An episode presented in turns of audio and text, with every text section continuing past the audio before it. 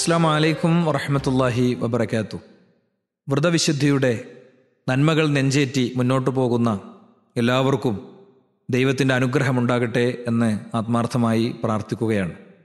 ലോകത്തെമ്പാടുമുള്ള മുസ്ലിം ജനകോടികൾ വ്രതവിശുദ്ധിയിലൂടെ ആത്മനിയന്ത്രണത്തിന്റെ പാഠങ്ങളാണ് യഥാർത്ഥത്തിൽ പഠിച്ചുകൊണ്ടിരിക്കുന്നത്.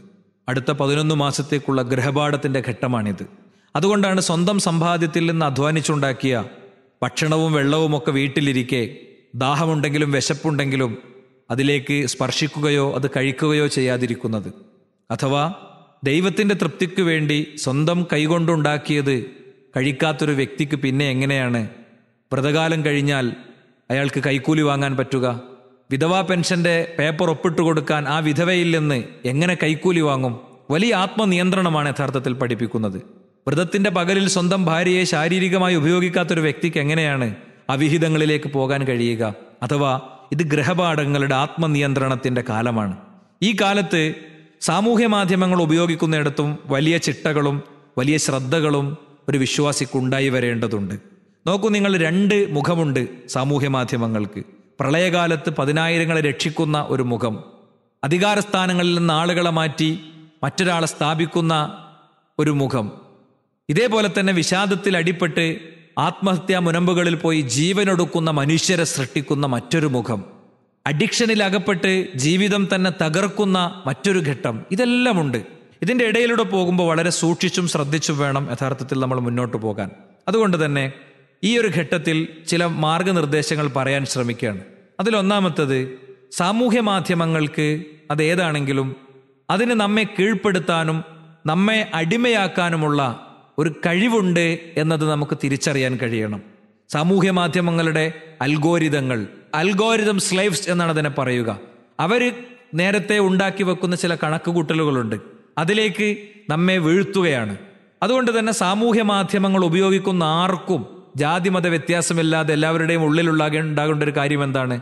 ഒരു ചുറ്റുമതിലില്ലാത്ത കിണറ്റിന്റെ വക്കത്തുകൂടെ നടക്കുമ്പോൾ ശക്തമായ അടിയൊഴുക്കുള്ള ഒരു പുഴ മുറിച്ചു ശക്തമായ തിരമാലയുള്ള നേരത്തൊരു കടലോരത്ത് നിൽക്കുമ്പോഴുള്ള ശ്രദ്ധ യഥാർത്ഥത്തിൽ ഒരു വ്യക്തിക്ക് സാമൂഹ്യ മാധ്യമങ്ങൾ ഉപയോഗിക്കുമ്പോൾ ഉണ്ടാകണം. എന്നെ കീഴ്പ്പെടുത്തി എന്നെ നശിപ്പിക്കാനുള്ള ഒരുപാട് സാധ്യതകൾ ഇതിലുണ്ട് എന്ന ബോധ്യം ഉണ്ടാകണം. ഫേസ്ബുക്കിന്റെ ഫൗണ്ടേഴ്സിൽപ്പെട്ട ഒരു വ്യക്തി അദ്ദേഹം പറഞ്ഞിട്ടുണ്ട് നെറ്റ്ഫ്ലിക്സ് പുറത്തുവിട്ട സോഷ്യൽ മീഡിയ ഡെലിമ എന്ന ഡോക്യുമെന്ററി റെഫറൻസായി ഞാൻ നിങ്ങളോട് പറയാണ്.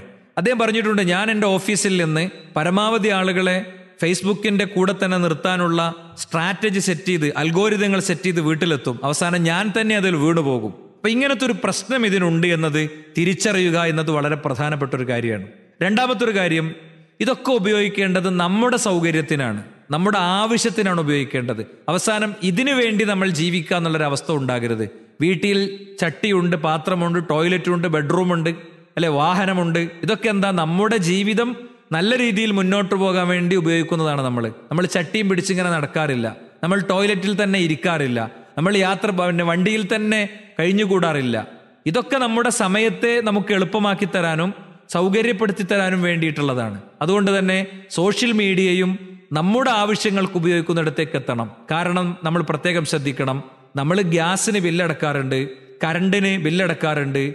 ഇതൊക്കെ ബില്ലടച്ച് ഉപയോഗിക്കുന്നതാണ്. എന്നാൽ ഈ സോഷ്യൽ മീഡിയ പ്ലാറ്റ്ഫോമുകളോ നമ്മൾ ഒരുപാട് കാര്യങ്ങൾ ടൈപ്പ് ചെയ്യുമ്പോൾ അതൊക്കെ സേവ് ചെയ്ത് അവരുടെ സെർവറിൽ സേവ് ചെയ്യുന്നുണ്ട്.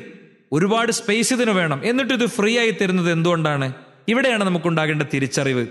ഏത് വസ്തു ഫ്രീ ആയി കിട്ടുകയാണെങ്കിലും നമ്മൾ അവിടെ ഒരു പ്രൊഡക്റ്റ് ആകുന്നുണ്ടെന്നുള്ള തിരിച്ചറിവാണ് ഈ ഘട്ടത്തിൽ നമുക്കുണ്ടാകേണ്ടത്.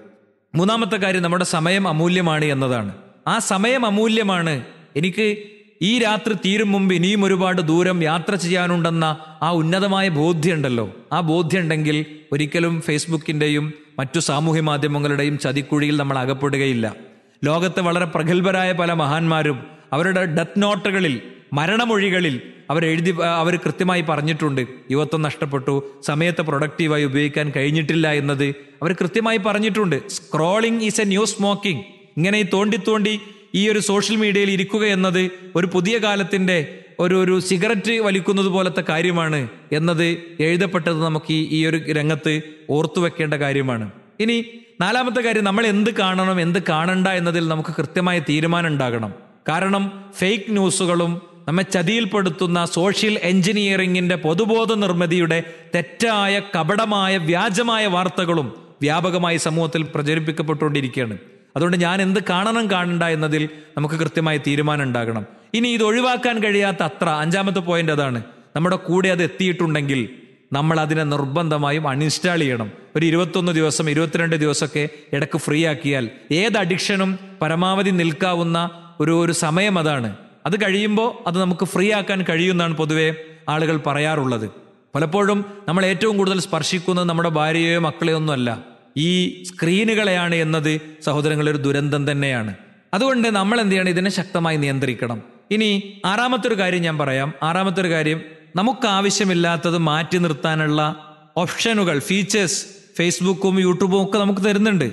ഇതിൽ ആ മൂന്ന് ബട്ടണുള്ള ഭാഗം ജസ്റ്റ് ഒന്ന് നിങ്ങൾ പ്രസ് ചെയ്താൽ ഈ വീഡിയോ താല്പര്യമില്ല. ഈ ചാനലിൽ ഒന്നും നിർദ്ദേശിക്കരുത് പോലത്തത് കാണാം. ഞാൻ എന്റെ ഫേസ്ബുക്ക് പേജിൽ ഏഹ്, ഇതിന്റെ വിശദാംശങ്ങൾ സ്ക്രീൻഷോട്ടൊക്കെ നൽകിക്കൊണ്ട് തന്നെ ഒരു വീഡിയോ പ്രൊഡ്യൂസ് ചെയ്തിട്ടുണ്ട്. താല്പര്യമുള്ളവർക്ക് അത് കാണാവുന്നതാണ്. ഇങ്ങനെ സാങ്കേതിക സംവിധാനങ്ങൾ ഉപയോഗിച്ചും എല്ലാറ്റിലും ഉപരി ദൈവത്തോട് ആത്മാർത്ഥമായി പ്രാർത്ഥിച്ചുകൊണ്ട് നമുക്ക് ഇത്തരം ചതികളിൽ നിന്ന് രക്ഷപ്പെട്ട് ശരിയായ ദിശയിൽ സഞ്ചരിക്കണം.